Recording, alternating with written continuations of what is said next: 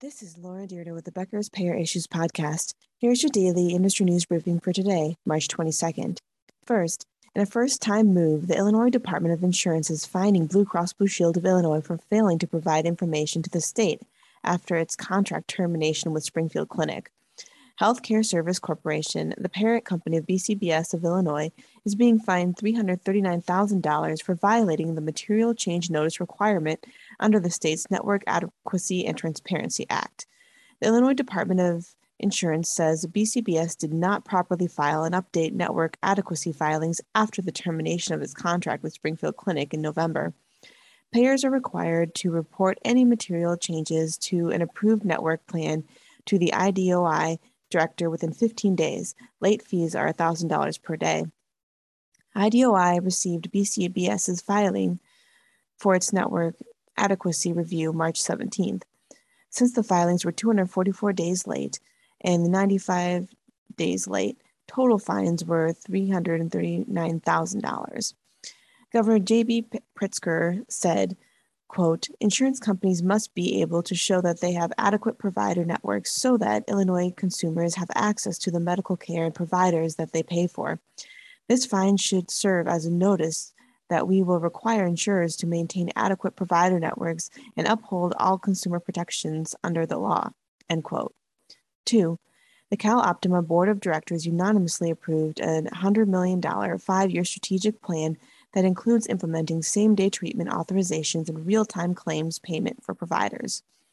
The move affects nearly 880,000 Medi-Cal recipients and Orange County residents.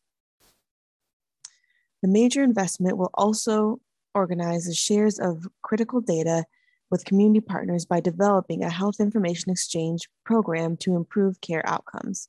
Upon launch, Cal Optima will become the first Medi-Cal plan in California to implement real-time claims processing. 3. A circuit court judge has sided with HHS over a payer's challenge to risk adjustment rules. HHS risk adjustment program is designed to spread the cost of risk among payers so that sicker-than-average patients can afford health care.